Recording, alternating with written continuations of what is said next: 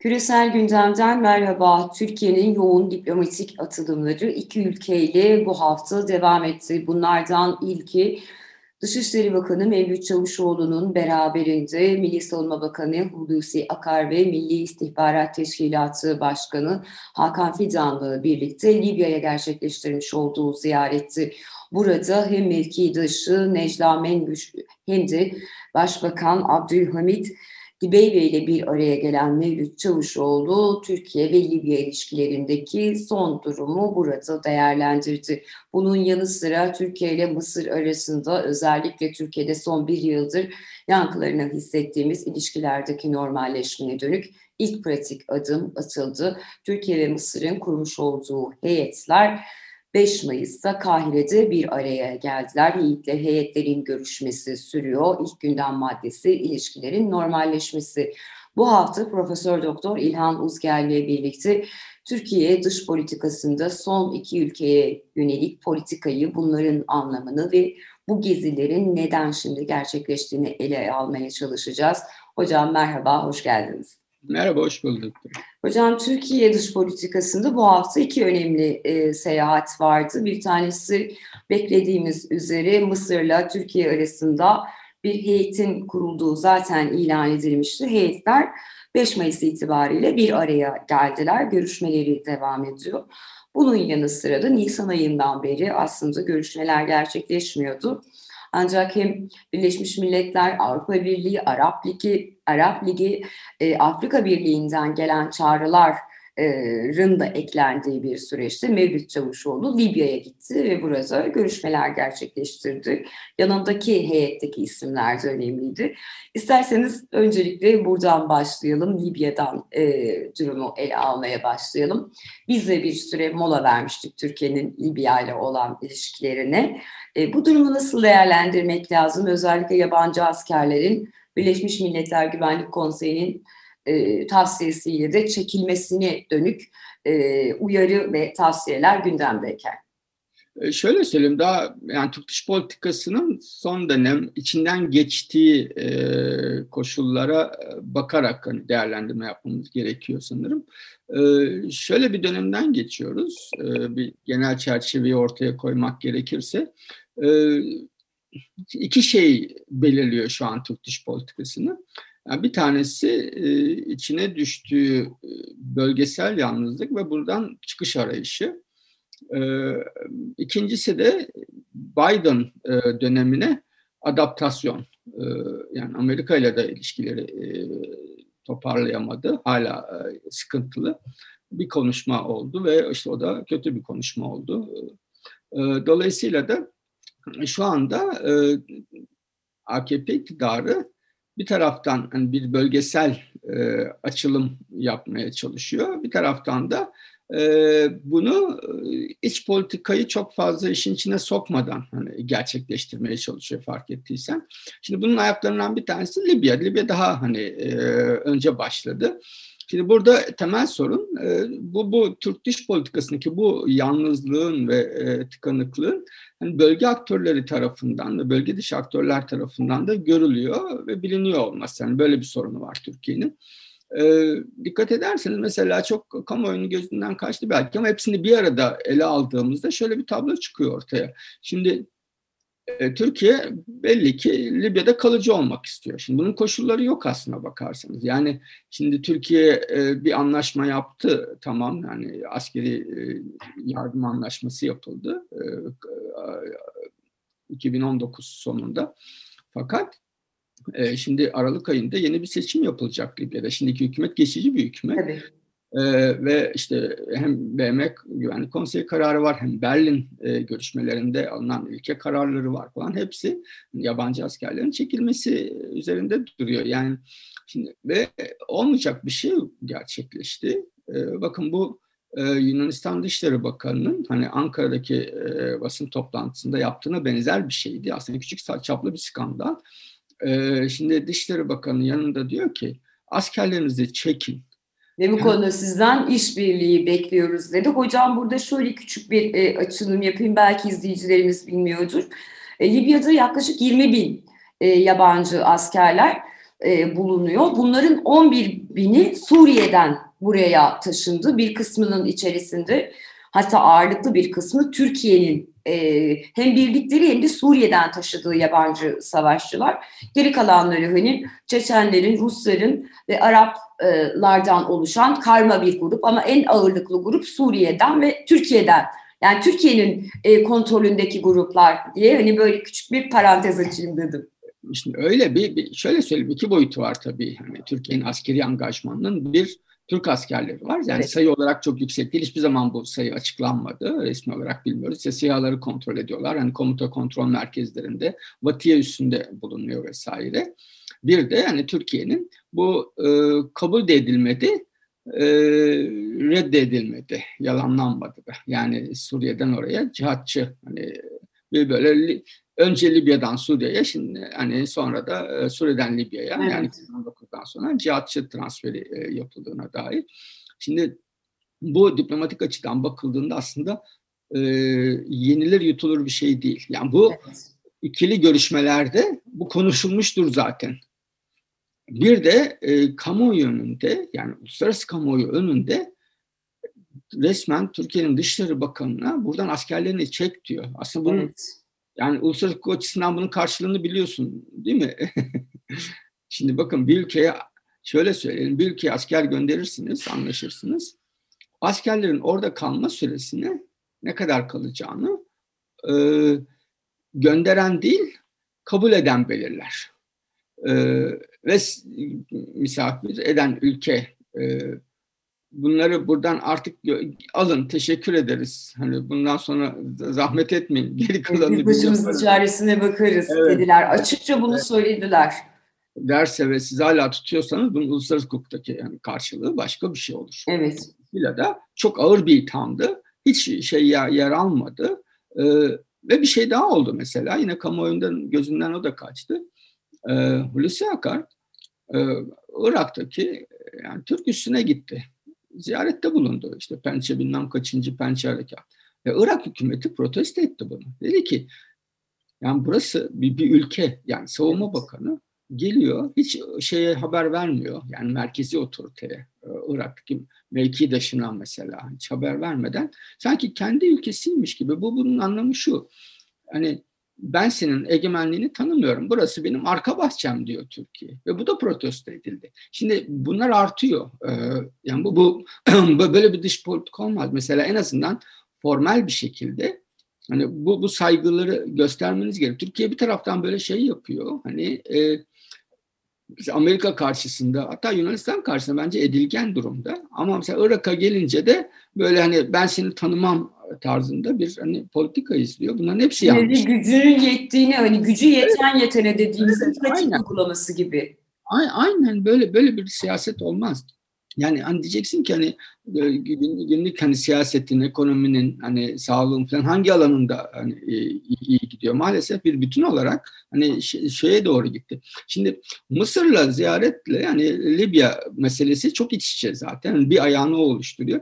Şunun farkında değiller. Ee, Mısır Türkiye'nin e, hem bir oradaki rejim karşıtı yoğun bir söyleme sahip olması hem burada işte Müslüman kardeşler üyelerini e, barındırması, onlara yayın imkanı, propaganda imkanı tanıması hem e, doğusun hem Doğu Akdeniz'de e, askeri gücünü arttırması hem Libya'ya askeri olarak yerleşmesi hem de güneyinde Somali'ye askeri olarak yerleşmesini Mısır bir çevreleme olarak algılıyor. Türkiye nasıl bir ülke hani e, hem doğusunda hem batısında falan olduğunda hayır bu kabul edilemez işte biz çevreleniyoruz falan diyorsa Mısır da bunu böyle algılıyor ve bunu Türkiye tarafı ne kamuoyu ne akademisyenler ne karar vericiler bunu bu, bu, bu, bu, bu tür hususları çok göz ardı ediyorlar. Yani biz bizim güvenliğimiz için her şeyi yaparız. Bu sizin güvenliğiniz, güvenlik algılamalarınıza sorun yaratıyorsa biz bunu umursamayız gibi bir tavır içindeler.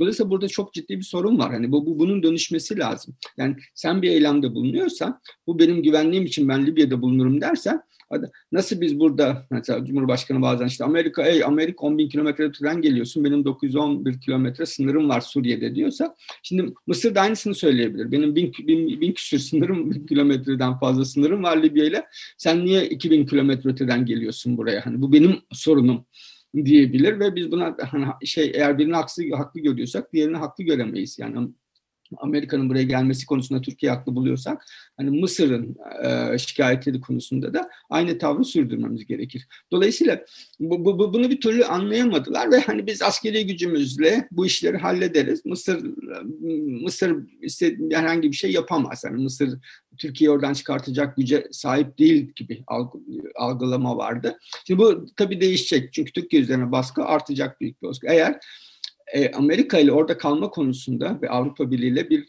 e, uzlaşıya gitmezse, e, onların e, rızasına rağmen Libya'da kalma ihtimali çok düşük. Hani bunu biliyoruz. Mısır cephesine gelirsek de hem bölgesel yalıtılmışlığı biraz aşmak hem de yeni Biden yönetimine, Amerikan sistemine e, daha uyumlu bir e, görüntü vermek için gerekliydi. Yani şimdi şöyle söyleyeyim, e, amaç yalnızca hani Türkiye'nin bölge ülkeleriyle ilişkilerini normalleştirmek değil. Öyle olsa e, Suriye'den de başlaması lazım. Suriye'den başlamıyor. Ve Suriye ile hiç olmayacak. Irak'la ya da Tabii, sizin de evet. söylediğiniz gibi tanımıyorum deyip e, ziyarete evet. gidebiliyor. Yani evet. bir nevi onu demiş Tabii. oluyor. Dikkat ederseniz Amerikan müttefikleriyle uzlaşmaya çalışıyor. Yani Amerika'nın bölgedeki en önemli üç kritik müttefiki yani Mısır, İsrail ve Suudi Arabistan'a ulaşmaya, ulaşmaya çalışıyor. İsrail'e e, sürekli göz kırpıyor. Suudilerle an, uzlaşmaya çalışıyor. İşte e, bu hafta telefon... Cumhurbaşkanı Erdoğan Kral Salman'la bir evet. telefon görüşmesi evet, yaptı. Görüşmesi yaptı ve Mısır'la da ve şunu söylüyor Amerika'ya. Bakın ben yani bölgede sizin önem verdiğiniz e, müttefiklerinizle işbirliği yaparım. Bu hattı güçlendiririm. Yani Türkiye'yi de buna dahil e, edecek. Düşünebiliyor musun? Hani Suudi Arabistan, işte kısmen Ürdün, İsrail, Mısır, e, Türkiye'yi de buna e, dahil ederse Amerikan e, stratejisi açısından, bölgesel stratejisi açısından sağlam bir hat kurmuş oluyor zaten. Dolayısıyla da hani hem e, Mısır'ı biraz e, şey yapmak, hani yanına çekmek yavaş yavaş, bu hızlı olamaz. Hem de e, Biden yönetimine şey bölgede sorun çıkaran bir aktör imajını artık ortadan kaldırmaya çalışıyor. Yani bu bu da e, bölgesel siyasette Biden yönetimine e, taleplerine hani uyum sağlama, bir kendini adapte etme e, sürecinde olduğunu görüyoruz. Mısır'la ilgili tabii daha ciddi sorunlar var. Çünkü çok e, dikkat edersen bu üç ülkede yani Mısır, Suudi Arabistan ve İsrail Türkiye'nin bu e, şeyi açılımına çok sıcak yaklaşmıyorlar. Oysa evet. beklentileri hep şuydu. E, yani Türkiye isterse ertesi gün yani ilişkiler hemen normalleşir. Olmadı dikkat edersen ve hepsi e, şeyle geldiler. E, Şartlarla yani, geldiler. Ön koşullarıyla geldiler ve ben hakikaten de hani Türkiye'nin dış politikasında hani bölge siyasetinde hani bu kadar aciz içinde olduğu bir dönem gerçekten hatırlamıyorum. Hani çok çok çok şey e, acınası bir hal neredeyse bu. Yani Türkiye neredeyse hani komşu ülkelerle, bölge ülkeleriyle ilişkileri düzeltmek için e, şey böyle hani ne, ne olursa yaparım e, şeyine girdi, e, havasına girdi. Bir dönemin böyle işte onunla da ilişkileri bozarım, bununla da. Çünkü askeri güçle götürüyordu. Şimdi, o diplomasiyi bu kadar geri çekersen e, ve askeri gücü bu kadar öne çıkartırsan çünkü askeri güçle yanıldıkları nokta oydu. Yapabileceklerin daha sınırlıdır. Diplomasi daha esnektir. E, diplomasi yoluyla yani dış politika araçlarıyla e, daha fazla şey elde edebiliyorsun. Askeri güçle işte asker sokarsın sonra çek derler çekmek zorunda kalırsın. Evet. Hareket alanını daraltan bir şeydir. Yeni ittifaklar kurulmasına neden oluyor şey e, askeri güç kullanımı. Yani sen oraya giriyorsun ama e, sen askeri güç kullandıkça karşındaki bloğu güçlendiriyorsun. Yeni aktörler katılıyor. İşte mesela Suudi Arabistan, Birleşik Arap Emirlikleri katıldı buraya. Bunlar, bunlar yoktu mesela Türkiye'nin karşısında hiç, hiçbir zaman tarihinde böyle bir cephe oluşmamıştı. Dolayısıyla evet. şimdi bunun içinden e, çıkmak e, konusunda çok zorlanıyor. Ve benim tahminim daha da zor. Yani bu uzlaşı yani Mısır, e, Suudi Arabistan ve İsrail'le e, yakınlaşma ya da en azından normalleşme süreci belli ki zaman alacak e, Türkiye'ye biraz tırnak içinde hani burnunu sürtecekler, acele etmeyecekler. E, koşullar bazen her biri kendi koşuluyla gelecek. E, dolayısıyla çok zor bir dönem bekliyor. Yani hani şey zannediliyordu. işte bir açılım yapılır Orta Doğu'da hemen e, onlar da Türkiye'yi kazanmak isterler. Yani Türkiye gibi bir aktörden vazgeçmezler. Hemen kazanmak isterler. Öyle olmadığını gördük ve göreceğiz de. Yani bu süreç belli ki ya Türkiye büyük bir ödünde bulunacak falan ya da bu ağır geçecek. Mesela şimdi Libya'dan askerlerini çekmezsen ve getirdiğin cihatçıların hepsini göndermezsen e, normalleşme olmaz dese Mısır ne yapacaksın? Ya da Somali'deki kapat desin. Şey en kolayı. Yani İstanbul'daki Hamas üyelerini e, pardon, e, pardon Hamas Müslüman, Müslüman kardeşler üyelerini. E, üyelerini kontrol altına almak en kolayı. Başka ülkeye de gönderirsin falan. Kanada'ya da gönderirsin falan. Hani yayınları durdurursun. O senin kendi bunu söylüyorum yani Edirne'nin sınırına kadar AKP çok etkin, çok güçlü. Oradan dışarı çıktığı anda gördüğünüz gibi bir şey başlıyor. Yani zavallılık başlıyor maalesef. Bir yalpalama evet kesinlikle. Tabii, tabii. Yani bu burayı biraz hani o, o kontrol de zayıfladı. Yani şey baskı araçları da dediğim gibi baskı araçlarını iç politikada kullanmanın da sınırları var. Yani sürekli kullanamıyorsun. Hani o da laçka olmaya başlıyor. O yüzden de yani Suriye'de hala şey yok, olmayacak da. Çünkü Amerika ile öyle anlaştı büyük bir olasılıkla. Ona cesaret edemiyor e, Suriye'de açılım yapmaya. O yüzden de Amerikan müttefikler arasından e, seçiyor açılım yapacağı ülkeleri. E, buradan şey kolay kolay öyle gözüküyor ki e, şey çıkmayacak. Öyle hani bölgedeki e, yalnızlığın giderilmesinin bir ağır bedeli olacak Türkiye'ye.